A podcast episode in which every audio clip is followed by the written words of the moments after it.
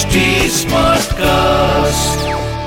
आप सुन रहे हैं एच डी स्मार्ट कास्ट और ये है फीवर एफ़ प्रोडक्शन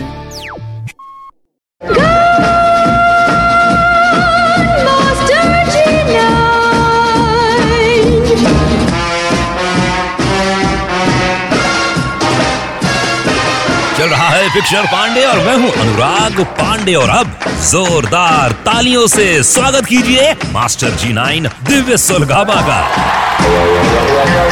जो अपने बूम बॉक्स से सुनाएँगे कुछ सुपर कूल गीत।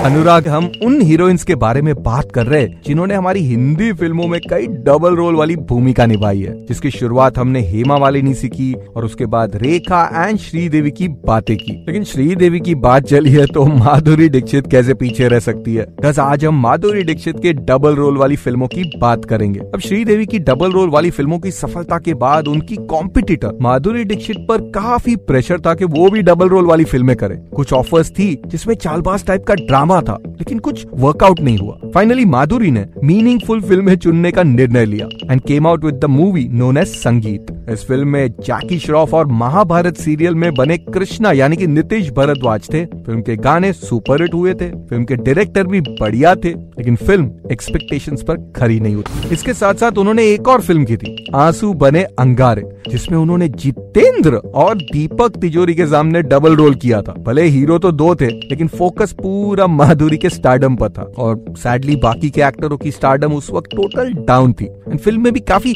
मेलोड्रामा रोना धोना काफ़ी कुछ था। थस फ़िल्म बिल्कुल भी नहीं चली। अब इसके बाद भी कुछ और फ़िल्मों के ऑफर्स आए। लेकिन माधुरी ने डबल रोल करने का ख्वाब अब देखना बंद कर दिया था। एज शी न्यू के उनकी फ़िल्में नहीं चल रही है। काश एक दो और फ़िल्में करती ना। और वो भी चालबाज टाइप की। तो मज़ा ही आ जाता। मेरे यानी कि आपके अपने बॉलीवुड स्पाई जी नाइन यानी कि दिव्य सोल गामा के साथ। Only on picture